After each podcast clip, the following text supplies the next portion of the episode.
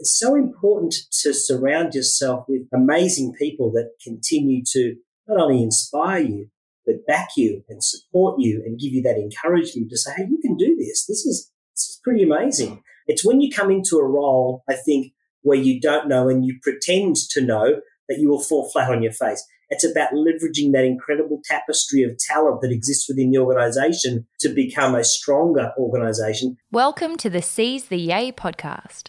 Busy and happy are not the same thing. We too rarely question what makes the heart sing. We work, then we rest, but rarely we play, and often don't realise there's more than one way. So this is a platform to hear and explore the stories of those who found lives they adore. The good, bad and ugly, the best and worst day. We'll bear all the facets of seizing your yay. I'm Sarah Davidson, or Spoonful of Sarah, a lawyer turned funtrepreneur who swapped the suits and heels to co-found Matcha Maiden and Matcha Milk Bar. Seize the Yay is a series of conversations on finding a life you love and exploring the self-doubt, challenge, joy and fulfillment along the way. Lovely Yayborhood. Welcome back to another guest episode of the show after last week's Yays of Our Lives download with Ange. Thank you all so much for the beautiful feedback and support during this past couple of weeks and months since sharing our story in a little bit more depth and with a bit more rawness than normal, which is saying something given that I already share pretty much everything. This has been a little bit more vulnerable than usual uh, and very special. So thank you all so much for sharing in that journey with us. As to our guest this week, they epitomise why I love doing this podcast so much and for all its possible downsides, really embrace the potential for connection that social media allows us in this day and age. I think if you use it the right way, it can still be the most powerful and amazing platform, and we actually met through the Yayborhood online after this guest became our number one purchaser of the quote of the day flip books, and the support has been unwavering ever since. I don't know how he went from that to getting onto his incredible work, but it somehow emerged through our chats that Simon went from being an architect to taking all the different chapters and dot points. You know, we always talk about how the dot points don't connect when you're going forwards, but sometimes in reverse you can understand them better. Simon went from being an architect to becoming the C E O of an incredible biotech company. And when I found out about his amazing work, identifying diseases through a very simple, non-invasive saliva-based test called GeneType, I just had to share that with you all, particularly given that he didn't come from a science background. And I love the idea that there is no conventional pathway to get to anywhere. After becoming friends over the interwebs for years, we finally sat down and chatted about the incredible work that Simon is doing.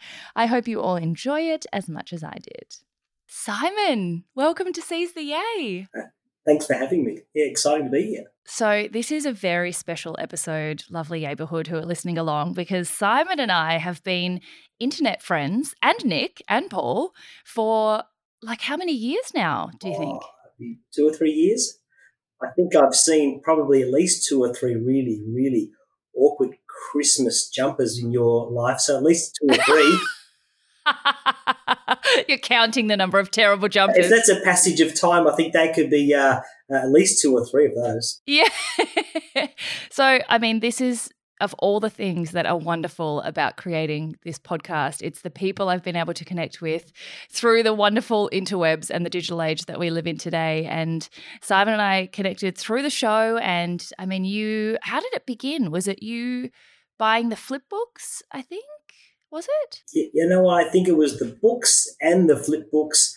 And I think I started buying them, you know what, for my daughters to be able to give out as gifts for friends. I So I started buying the flip books and the books of yours to share with some amazing people in my network, for my daughters to be able to give away to friends as gifts, and for people that start here at the office and they can have the flip books on their desk. So they're a really great gift to be able to share with uh, with people. Oh, Simon, you've been such a wonderful support, and it's just it's been so nice to connect. I think like your name kept popping up and then we were following each other, and then it's only a little bit more recently that I started to hear more about what you actually do and the amazing journey you've been on, and then now we're here and we're like making bringing our friendship into like longer form. It's so exciting. who, who who would have thought that uh, all those years ago that I'd then be published in some fashion magazine in the United States for some of the stuff that we do. And I thought, oh, well, there you go. There's a milestone. That's right. Oh, my God, you sent me the link. We've been, like, following each other's journeys very closely, hilarious, which is so nice. Hilarious, hilarious. And Nick actually just came in, guys, and interrupted our recording, and they had a good old chat about their bikes. So there's just a lot of common ground going on in this friendship. Yes, yes. Not awkward at all. Not awkward at all. Oh, well, Simon, it's so nice to to finally be able to catch up properly. And I think one of the really cool things about episodes like this is when, I mean, as you know, I like to research people to within an inch of their lives, but sometimes it's really nice to also be hearing someone's story and the nitty-gritty of uh, sort of how they got there along with everyone for the first time. Like, I haven't heard a lot of this. So I would love to start by, I mean, we'll we'll get to the amazing things that you're doing right now, but I'd love to start all the way back at the very beginning, because I think it's so fascinating and also quite inspiring to hear where people began, what they thought their future would look like, and then how differently it often unravels. So take us back to maybe even your childhood. What did you? What was your first job and what did you think you'd oh, be? Wow, gee, we're going back a while. The first job outside of uh, while I was at school was stocking supermarket shelves, just the simple really? things. And you know what? It's when you get to meet some really cool people when you do those local community supermarkets and you're in the little grocery outlets and you're there taking people's shopping out to their cars and you get to really connect. It was not like a really big Woolworths or a Coles. It was a little independent supermarket where you could pack their groceries and you could actually walk it out to the front of their car because they'd parked so close to the shop. And and you know what? That's that was just such a buzz of a job. You're fifteen years of age. You're meeting some of the local people around there. And and that was one of my first and, and favourite jobs when I uh, when I started growing up, so while I was uh, while I was at high school still, so it was really cool. From there, I went out and uh, studied university and studied architecture and civil engineering. And well, before that, I actually wanted to be a physio, but I wasn't smart enough. They're very, very clever people. The people have become physios. I mean, I think you've since proven that you're smart enough, but yeah, smart in different ways. But uh, from an academic point of view, I wasn't smart enough to get the masks to do uh, to do physio. I loved sport when I was growing up, but from there, I studied architecture, drafting, and civil engineering. I just love building. I love construction. Love designing things, and and from that, it then morphed into being. It never became a job. It always became something that I loved to do. So my wife and I built a few houses and renovated a few houses together, uh, survived all of those renovations, survived all of those building projects together over the years, which was just awesome. But I then fell into, when I was probably in my mid-twenties, into healthcare. And for many, many years, I worked with uh, an amazing Australian business called um, Blackmores. I worked with them for thirteen years, worked with the amazing Marcus Blackmore, and others would know the likes of Christine Holgate and a number of those really wonderful senior leaders in our community. Um, and my love for preventative health, my love for healthcare and wellness really uh, stemmed from there. From there, I went and then ran another company called Sanofi, which is a large pharmaceutical business. And again, it was all about health and wellness and preventative health. And that sort of took me another ten years. And then stepped into probably one of the most purposeful roles that I'm doing right now, and that's in biotech. And that's around looking at things like genetics and looking at the onset of serious disease where there may be no family history at all. So my whole career has been more around healthcare, preventative health, wellness, and, and I just I just love it. It's really, really exciting. I think it comes through, I mean, even in the small interactions we've had so far, just how passionate you are about what you do. And I'm I'm so excited to sort of start to share some of that with our audience because I found it fascinating. But just before we get there, I think when you do, I mean, I often, I know I say this over and over again to, to all of you guys, but I think often when we meet someone at the chapter they're in now, like, you know, we meet Simon Morris and you're the C E O. You're the C E O of a genetic company that does this amazing, like crazily advanced, innovative biotechnology work. And I would assume that either you've always known you were going to be a C E O or that you always knew you were going to be in biotech or science, and that that's, that's kind of natural to you. But you just said to me that it was actually your wife who was kind of in the sciences. And as you mentioned, you started in architecture. So for anyone listening who's sort of a bit lost on their pathway or who might not feel that they could ever, like even the fact that at Sanofi you were in sales rather than in kind of executive leadership to begin with, along the way, how do you pivot into like an entirely new industry? How do you go from architecture to healthcare and the sciences and deal with kind of like the self-doubt that you didn't study that area or the the fear of change? I think we, we're really creatures of habit, and change is something that's scary but also something that obviously has led to you doing something you love. It's a really good point, because that fear of the unknown, that fear of failure and that fear of change and always thinking you have to do what you've always done, it's a real challenge. And as you get older, you become more and more risk-averse in many, many ways. But it's so important to surround yourself with um, amazing people that continue to not only inspire you, but back you and support you and give you that encouragement to say, hey, you can do this. This is, this is pretty amazing.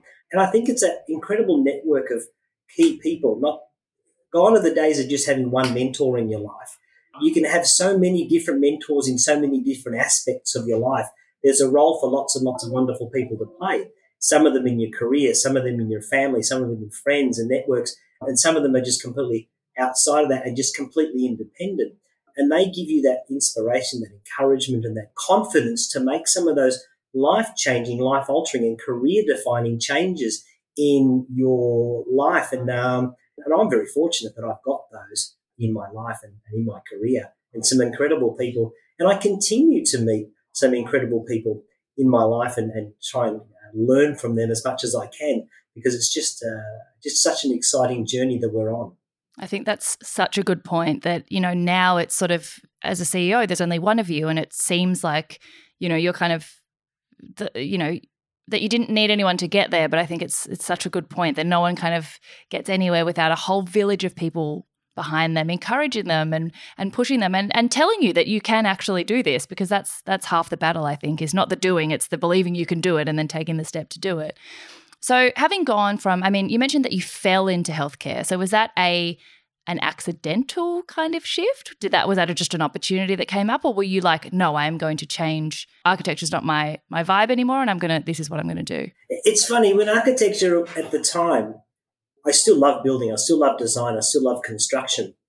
But I I never saw myself as sitting there drawing, designing in the isolated world of, say, an architect. I'm a I'm someone who loves to interact with people. And I had to get out of that. Even though I still love building, I still love design, I still love all of those aspects of it. But I needed to be with people, and I needed to get out there. And it was just through sport that a friend of mine worked for a company in healthcare.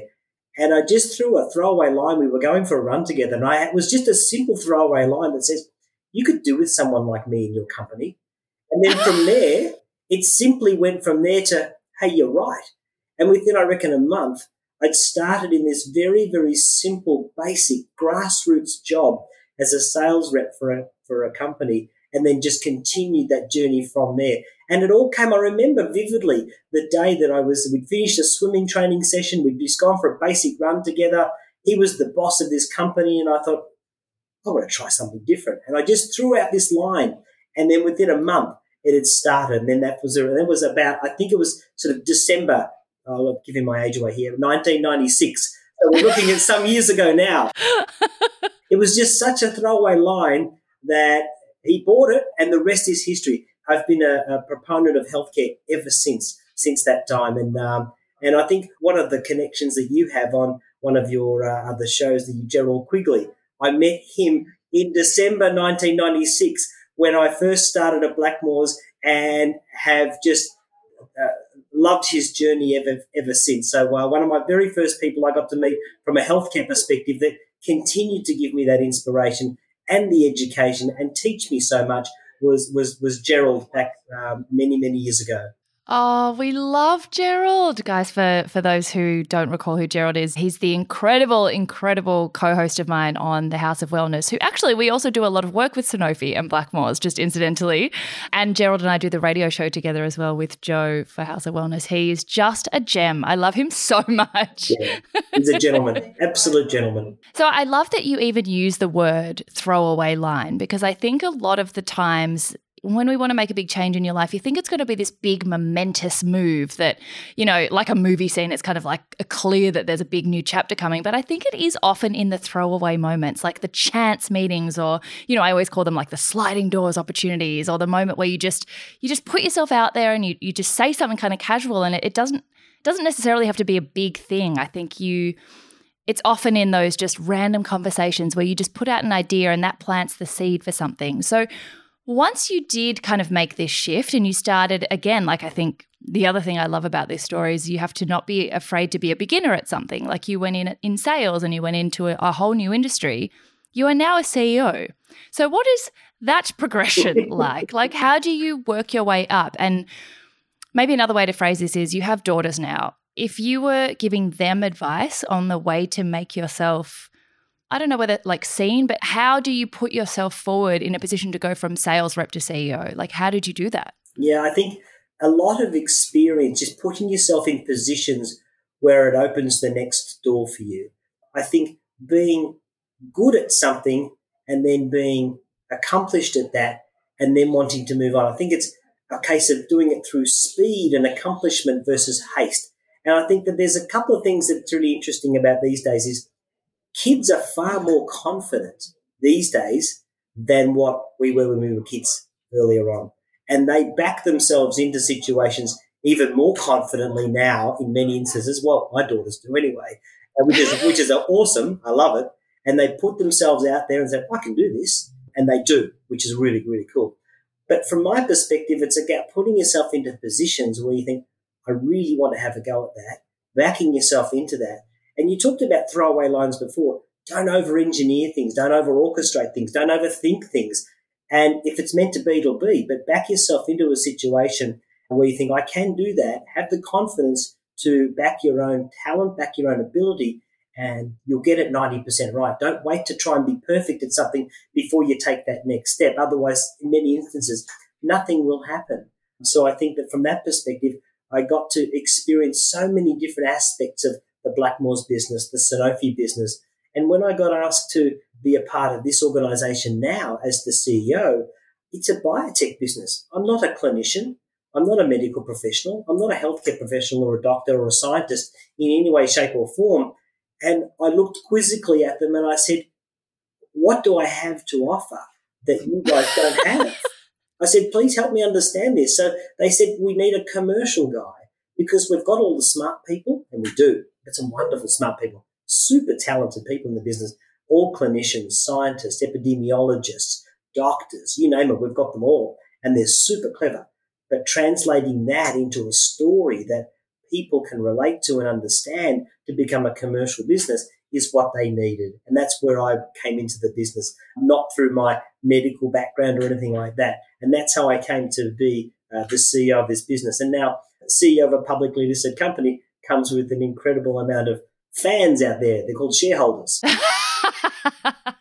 And you've got them in the U S, we've got them here in Australia, and they're incredible supporters of us, our technology and our business. But uh, you've got the team to look after, to grow and to develop. We've got the patients to look after. We've got shareholders to look after. We've got an amazing stakeholder group that we actually have to continually consider and be focused on making sure that we address and look after all of those people. But that journey from starting with a, carrying the bag, if you like, as a sales rep from a pharmacy sales rep at Blackmore, say twenty-five years or so ago, into being the C E O of a publicly listed business to really help improve the health of populations worldwide with some of the things that we do is just what I find is my absolute purpose in life. And the healthcare journey for me just continues to grow, and I continue to learn every single day.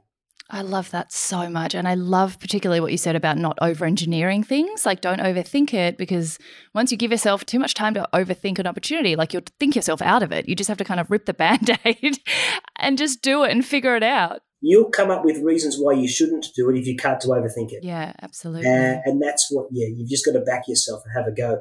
And you'll fall flat on your face from time to time. But it's back about what you just said before, the village of people that will actually help pick mm. you back up again. If you've got the right network, you can safely fall. You can, you'd be in a safe zone. You can safely fall on your face and then get back up and go again. It's that network of people that you have around you that won't blindly lead you into uh, the wrong path, but will be there to support you if you have a red hot go at something and fall over and then trip and then get back up and get back on, back on track. Oh, we love that. The red hot go. Angie's favourite statement in life is just give things a red hot crack and like think about the rest later. Yeah. Like you don't need to worry about it right now. Before we get into the position you have now and, and the work you guys are doing, this is just such a random tangent, but it just came up as we were speaking because I think you'd add such an interesting perspective to this. So something I speak about a lot on this show in the, you know, there's the N A T A, like all the big challenges that you have along your journey. And one of them is obviously, you know, self-doubt and confidence and imposter syndrome and all of that kind of thing. There's, of course, burnout. There's all kinds of barriers that we face in achieving, you know, our best life. But we speak about self-doubt a lot in particular because it tends to be a bigger barrier than anything else. It's not really people's qualifications or abilities. It's their lack of belief in their abilities. And a statistic that I always talk about, but this is more focused towards women, is that Hewlett-Packard study about the idea that men will apply for a promotion when they have about sixty percent of the criteria. This is a mass generalization, but this was based on a study about applying for promotions. And, you know, they'll apply at sixty percent knowing very logically that they can learn the other forty percent on the go. Like if they were at one hundred percent, you know, you don't wait until you're ready. Otherwise, why would you need the promotion? Whereas women will wait until they have sort of ninety, one hundred, one hundred ten percent of the criteria before they even apply. And then they've lost the opportunity because time alone has meant they haven't applied. So in your experience, have you seen that kind of behavior in apply, putting yourself forward for things? Do you see it in your daughters versus how you have applied yourself? Have you struggled with self-doubt in that same way or not struggled as much? Like how have you found in your progression from the sales rep to the C E O that those kind of dynamics of putting yourself forward from things in a, in a more gendered way, especially in STEM? I think that that mass generalization that you talk about there is absolutely alive still today. So you get two resumes for the same job for a man and for a woman, for example. You're absolutely right. A guy will look at that and say, yeah, I can do most of that. I'm going to have a go. A woman will look at that particular resume and they'll look for the thing that they can't do and then talk themselves out of applying for the job, which is really wrong because they'll probably be more qualified than the guy. In fact, ninety percent of the time in that way. I find that even with my wife, for example, she was applying for a role only two years ago and I looked at the position description. I think, wow, this suits you so much. And it's in animal health and she's in healthcare as well, but it's in animal, animal health. And I said, this is just such a wonderful role for you. You should have a go at this. You should go for it. And then she looked and found the thing that she didn't think that she could do. I said, well, that's so far down the list that I don't think it's one of their biggest priorities because if you look at the top four or five things that someone writes on a position description, that's what they truly value as the most important there. So that thing down the bottom there, don't even worry about it. Have a go. Two and a half years later, she's wonderfully successful in that job. But I think that that's not just a generalization. Women tend to look at things about what they can't do and sometimes talk themselves out of it. When, again, I, I just so encourage them to look for all the wonderful things that they can bring to a role and even the things that aren't on the position description that they can bring to a role because they add so much value and diversity and capability to many, many teams. So uh, I don't think it's a generalisation at all. I think it still, sadly, is alive and well in the progression of, uh, of people in, in organisations. And then it's interesting that yourself, when you came to the, the most recent position, that you were then pointing out the things that you didn't think you had for the position as C E O, that you went straight to that mentality of like, well, I don't have a background in biotech. I don't have blah, blah, blah, blah, blah. Like, how did you circumvent that? Well, it was more about trying to understand, well, what are they looking for? This is a biotech company. I thought this was this mythical creature that actually I thought, well, it was so different because pharmaceuticals and vitamins and supplements and healthcare, I understood that, but I didn't understand medtech or biotech. And I thought that there was something quite different. And then when I got asked to have a, uh, uh, to be put in the position of applying for this particular role and going into the selection process, I looked quizzically and said, well, what is it about me that you're looking for in this particular role? And until I understood what they really wanted, I then didn't I didn't back myself. And when I knew what they were looking for, I thought, okay, I'm in. Right, I'm all in. And and I, I didn't worry about the, the science part because I knew I had a whole lot of people that could teach me. It's when you come into a role, I think, where you don't know and you pretend to know that you will fall flat on your face. It's about leveraging that incredible tapestry of talent that exists within the organisation to become a stronger organisation and the fabric of the, the capabilities and competencies that exist, that the team becomes so powerful and so high-performing. knowing your role and doing your role and doing it very, very well is, is key, and not pretending to be able to do someone else's role very, very well. Get the person and recruit that person for that team in uh, for you in that team. That's that's what I look for. As soon as I understood what they were looking for, I was all in. Yeah, that's so interesting. And I think in that moment where, you know, women in particular, but many people get crippled with self-doubt when they're about to apply for something new. I think that's such a good attitude to just be like, okay, well, those are the things I'm not, but these are the things I am. These are the things I do bring to the table. And this is where I feel a gap for for the existing patchwork. I think that's just like, it's so straightforward, but it's just not what your brain automatically does. You automatically go to the fear kind of center, but I I, th- I think that's so so refreshing. And obviously you've gone on to to do incredible things with it. So tell us about the company, about what it does, about the amazing, I mean, these non-invasive saliva genetic tests. Like, tell us everything. Tell us the science. Tell us how it's come about and, and what it can do. Well, let me let, let me go back and tell you what I'm not. I'm not a doctor or a scientist, so I'm not going to go okay, deep yeah. into the science. I won't go deep into the science. I'll keep it simple. I'll keep it relevant for what it's all about. But, again, it looks at an individual's risk of getting a serious disease where there may be no pathogenic mutation and no family history, because in many instances you find that in, say, some of the cancers that we talk about, eighty-five percent of the cancers that are diagnosed or discovered each year within individuals are random or sporadic. So, for example, if we talk a little bit about, say, breast cancer, breast cancer and the B R C A gene that many people would know about, it made famous through the likes of Angelina Jolie, where she discovered she had B R C A and then had the double mastectomy as a prophylactic surgery. That only accounts for about five percent of the cancers diagnosed annually. When you look at things like familial history, it only accounts for about ten percent. The other eighty-five percent is random. So that's consistent with maybe colorectal cancer, ovarian cancer, breast cancer, and a number of other serious diseases. So the team have actually developed a combination of not only genetic markers beyond B R C A, for example, plus clinical risk questions like your age, ethnicity, B M I, things like a menopausal status, for example, that gives you that with the genetics as your own individual risk in the next five years or lifetime of getting that serious disease. And the team have developed these tests through a saliva test and a simple questionnaire. So you can work with your doctor to create a really wonderful proactive surveillance program for you if you're at high risk of any of those diseases. So I think one of the things that we're trying to do is making sure that we break down that fear of, oh, I'm at high risk of getting breast cancer. Okay, if you're at an elevated risk of getting breast cancer, you can have an annual M R I, a mammogram, an ultrasound, and you can catch it early at stage one, where there's something like a ninety-eight percent survival rate.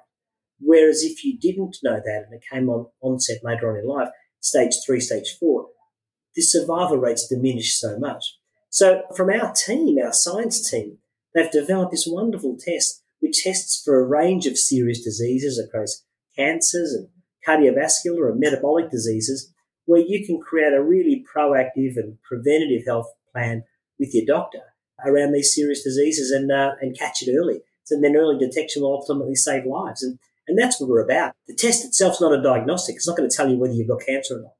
It's going to tell you your risk versus the population.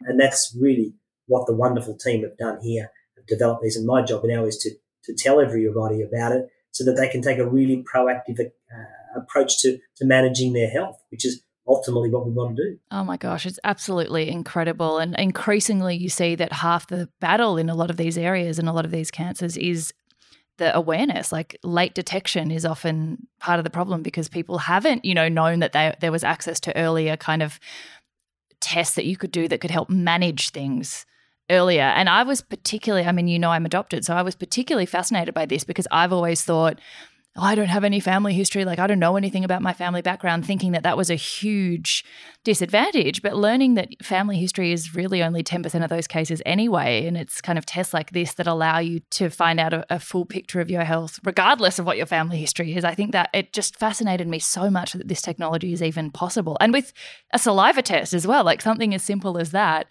is just remarkable. So, I mean, how long has it been in the works and is it available to consumers? Like, how can you go and get the tests? Yes, yeah, so the test's been developed over the last sort of ten years from the team. We launched this new version of the test probably in about May last year, so just on twelve months ago. And we keep adding to tests. So this year we'll be adding probably three new tests through melanoma, which is a really big, important one, pancreatic cancer and atrial fibrillation from a cardiovascular perspective. No way. So we'll order that. We've got coronary artery diseases in there as well, prostate cancer for men as well, colorectal, which is now becoming increasingly, so the screening age for colorectal cancer in Australia is about fifty, but we can start to identify risk from the ages of forty, about elevated levels of risk from about the ages of forty through this test. Talking to your doctor, ordering this test online, they can do it via our website to order that. We'll get in touch with them. The results have to go back to an individual via their physician. But we, we can't find uh, somebody at a high risk of a serious disease and give them back the results and say, oh, good luck with that. It's just completely irresponsible. So you can order the test directly through us. Give us your doctor's details. The reports will go back. They're simple reports. There are a couple of pages. And I think most importantly, there's actionable outcomes. They're easy to understand the results. And if you're at an elevated risk, there are things that you can do. And that's probably the fundamental philosophy behind all of the tests that we do. Every test that we do has to have an ability of action to be taken if somebody's at a higher risk, whether it be increased levels of surveillance, increased levels of screening, potential with your doctor risk-reducing medications, whether it be breast and ovarian cancer.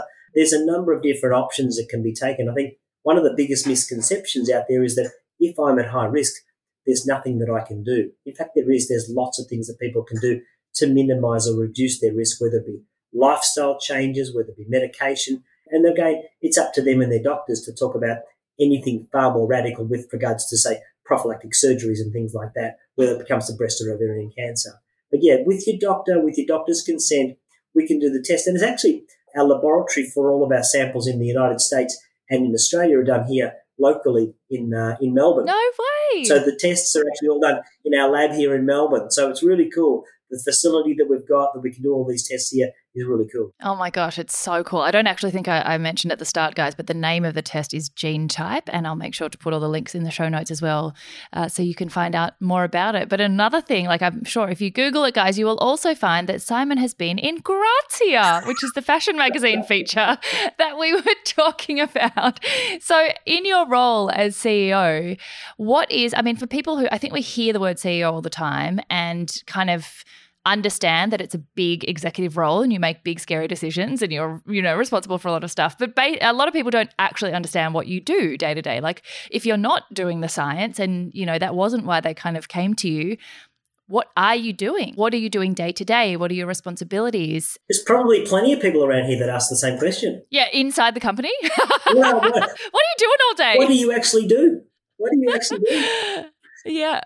What does a C E O do? So I've just come back from an amazing trip into the United States. We went to uh, Boston, New York and D C over the last probably eight days. It was a whirlwind trip and it focuses on probably four key areas: partnership opportunities with large biotech companies, meetings with doctors and physicians, whether they be integrative and functional medicine doctors, meeting with investors and a number of P R. So there's really four key areas to what we do, and it's all about business development, whether they be in the investor community, in the community with clinicians to talk with patients, partnering opportunities with large biotech or pharma companies as well. And those investors there are critical to the support and advocacy of, of the brand and of the products out there. So, so that's my primary role, is to set the strategy for the team and help the team execute the strategy as best they can by resourcing them uh, with finances from, from the capital markets or through partnership opportunities out there, whether they be uh, in the U S or here in Australia.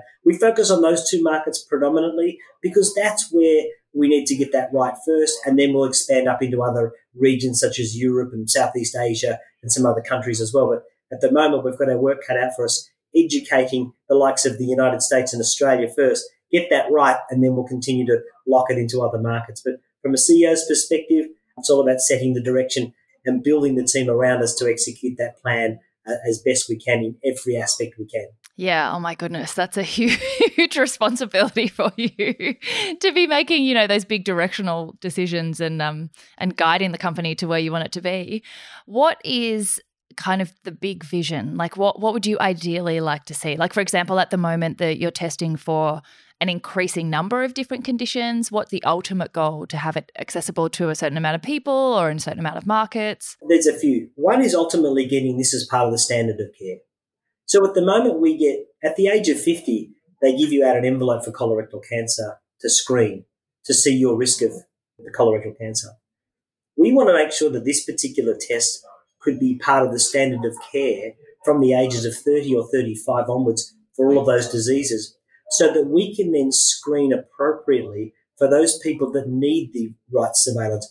Because at the moment, we're told that everyone has to screen and be protected against every disease. But if we can actually identify who's actually at high risk of what disease, we can actually spend that taxpayers' healthcare money much, much better and far more targeted, and to be far more efficient, because they need to save money somewhere. So we can say this group of people need an increased level of screening for breast cancer. These people need an increased level of screening for colorectal cancer, because we've stratified the population. And that means that even though they're at average risk, doesn't mean they're at no risk, just that their normal protocols will, will follow. But if you get an increased level of risk and then you then increase that level of surveillance, you're going to catch it early. It's actually going to be a cheaper cost to treat from a medication point of view. So we can actually add an amazing amount of efficiency to the healthcare systems around the world. The power is not just also in the test.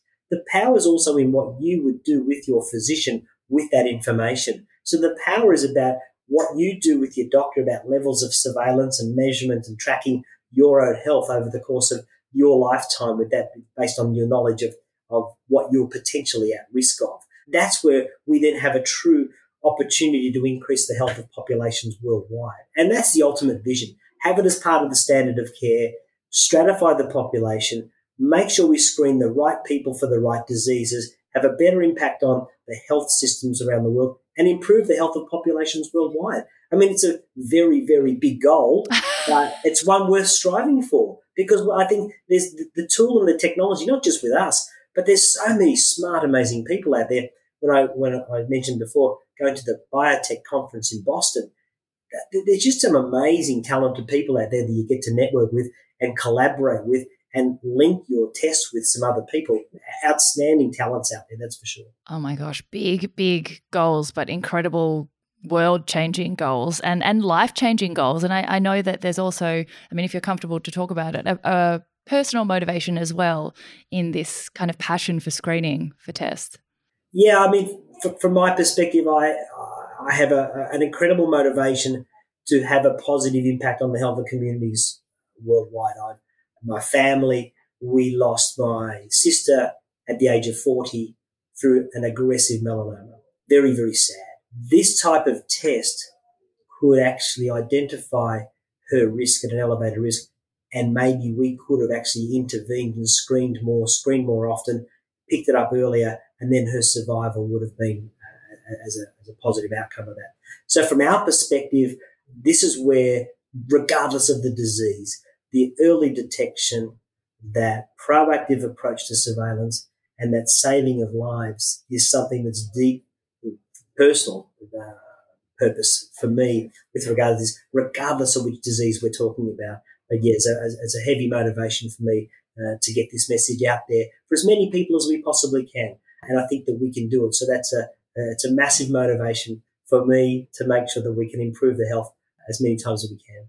I think it's beautiful that that's a, it's a kind of a, a legacy that's tied in as well with your motivation to make these tests available and more widespread, so that people do have early detection and earlier plans and don't feel like they can't do anything with that information. I think it's um, like knowledge is power when it comes to your health, and it's absolutely amazing what you're doing.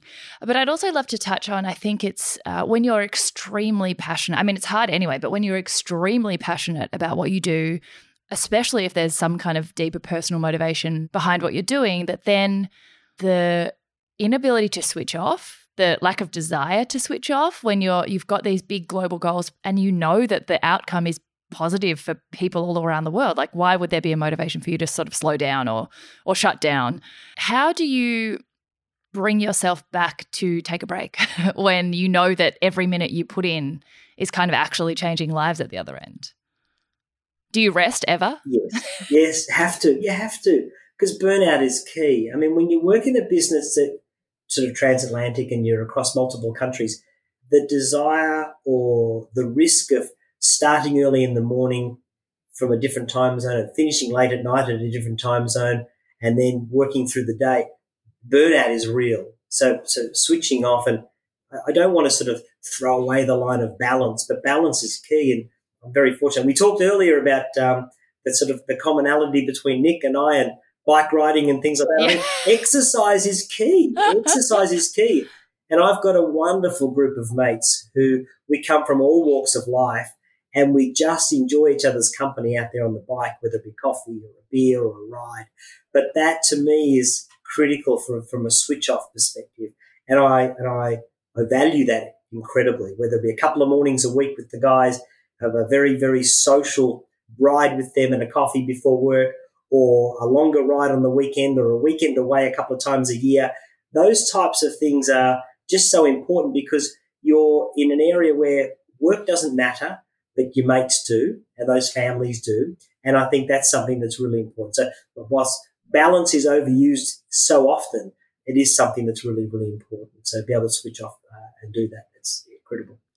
Well, I also think it's like the irony of working in healthcare and wellness for a lot of people is that they, they get so passionate about the work they're doing that then their own wellness and healthcare kind of just like falls to the bottom of the list because you're just, you know, you're doing something so meaningful. It's like, well, I don't want to stop because I'm helping other people get well. And I, I think like, you know, that was us at the start of Matcha Maiden was I was trying to be a healthcare, you know, wellness warrior and like burning myself into the ground, ironically, doing that. But I'm very, very glad that you found a play T A and something that kind of gives you some semblance of balance.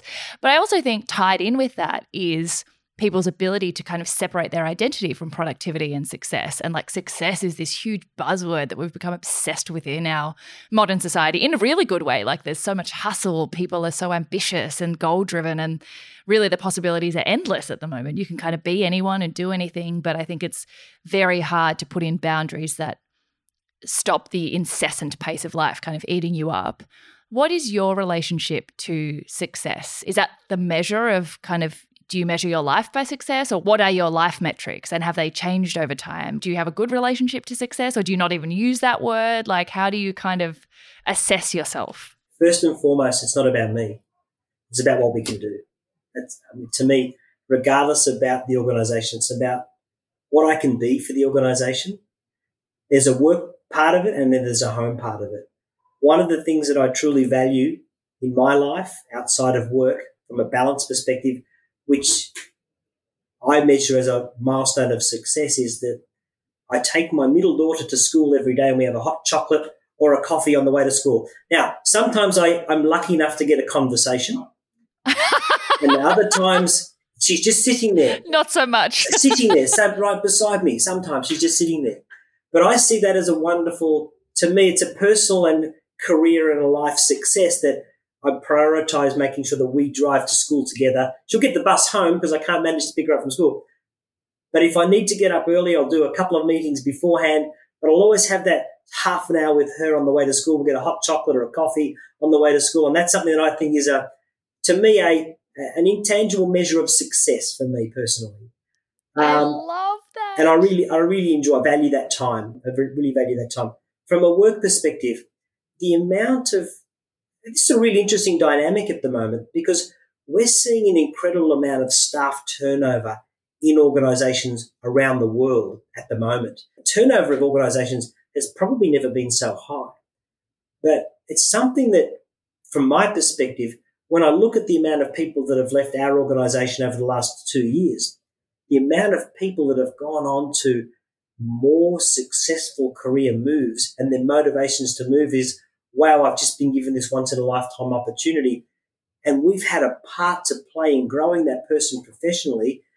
That, to me, is an incredible, powerful and proud success moment of the organisation because you're helping people become more to another organisation, and you've had a part to play in that. So there's some really important measures of success from me in my role, and they're not about me, but they're about the people around us and the overall success of the organisation. Now, they're a regrettable loss sometimes because they're such talented people, but you know that they're going on to do something so wonderful and so powerful. And for them, it's a personal milestone that they've achieved.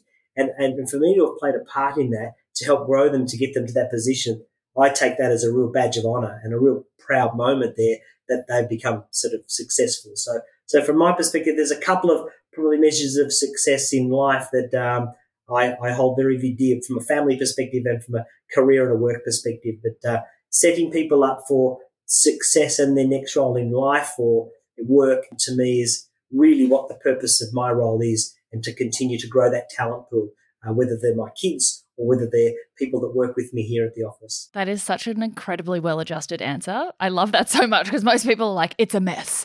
Work, life, it's all the same. It's tangled, blah, blah, blah. And you're like, no, these are my delineated reasons in each area. I love it so much. I still get home and it's a bit of a basket case at home too. It's a bit of a circus. Oh, good. Okay, we love to hear this. It's still a circus. It's, it's you're welcome to the circus. But it's uh, a couple of Pretty pretty exciting moments there anyway. And then when you've uh, when your eldest daughter is now, so she's uh, my eldest is nearly twenty. She's off overseas and she's uh, over with a girlfriend. And uh, I think um, another proud moment is when she's not afraid to send me her late night drunken videos from the nightclub and FaceTime me when she's at the clubs and loving life. I think, you know what? That's a pretty successful moment when she's uh, very comfortable and happy to share those types of videos with you. I think I'm in. That's good. Oh, that is a great fatherhood success right there. I reckon, uh, I, I, I, yep, I don't mind them. They're my favourite videos. I'd rather get them than not get them. A hundred percent. Oh, that's lovely. Well, I think the last thing that we usually finish up on is getting people to reflect on, you know, outside of your productive self and your successful self and, you know, work identity, the things that just are your joy. And it's beautiful that I haven't even had to ask you that question for quite a few of them to have already come out, because they are, you know, at the forefront of your priorities, like spending time with your kids and and getting out and going for a ride. Is there anything else that helps you just switch off? Are you a Netflix binger? Do you watch T V at all? Do you read books? Like, what's your just downtime? It's funny. It's, it's my – I'm not a Netflix binger, and I've never really got into that a, a lot. Uh, from shows from time to time. I'm a bit of closet F one fan. Ooh. I do. And, in fact, I've just booked a trip this week with my dad to go to the Singapore Grand Prix in September later on this year. Stop it. So he and I go into that race later in the year. We've, we've done it a few times together. But um, I'm a big sort of Formula One fan. Don't tell Nick, because he'll turn up. So I, what I did, and I try and go and do a different race each year. So we're re- really fortunate over the years to have. Um, I did take my wife to Milan. It was for her birthday one year, and it just so happened that the Monza Grand Prix was on the same day. It just so happened. So romantic. So romantic. Oh, surprise, surprise. I, I took my life into my own hands. I said to her, uh, you can go shopping in Milan while I go to the Grand Prix for the day, and then we'll meet up for dinner. It was her birthday, and uh, we did that one there uh, a couple of years ago. But she came to the race. She didn't go shopping, so I, no problem at all. Oh. But I did. So that's one of the things I'd like to do as a, a bit of a treat to myself, a bit of a reward for hard work, is to go and uh, enjoy the F one around the world and do a, a couple of cool races from time to time. So uh, I suppose the jewel in the crown would have to be the Monaco race. That was just uh, pretty oh, incredible amazing. Race. Oh, I love that. Well, um, yeah, I won't mention to Nick about Singapore, because he he might just turn up and be like, hi, Simon, I'm joining in on the trip. Well, very last question for you today, which I'm sure you knew I was going to ask. What is your favourite quote? Oh, it doesn't have to be from the flip books, by the way, because I know you've read them all. It's funny. I go back to uh, that relationship moment that I have with my daughter, and she only asked me this last two days ago. She said, Dad, give me a quote that I can get tattooed. So I thought to myself, righto, here we go. So open fatherhood moment there. So I think, and I think to myself, and, and we were just chatting about what what could you write, what, which is sort of indelibly inked on your body forever. And and I think it was very, very simple. You are enough, because she went through a pretty challenging times. So everything to me was one of those moments where, yeah, you are enough was where I think kids put themselves under so much pressure these days to benchmark themselves against everything else. And I think that um, probably not my favourite quote, but one that's favourite and most relevant to my kids, regardless of what life stage they're at.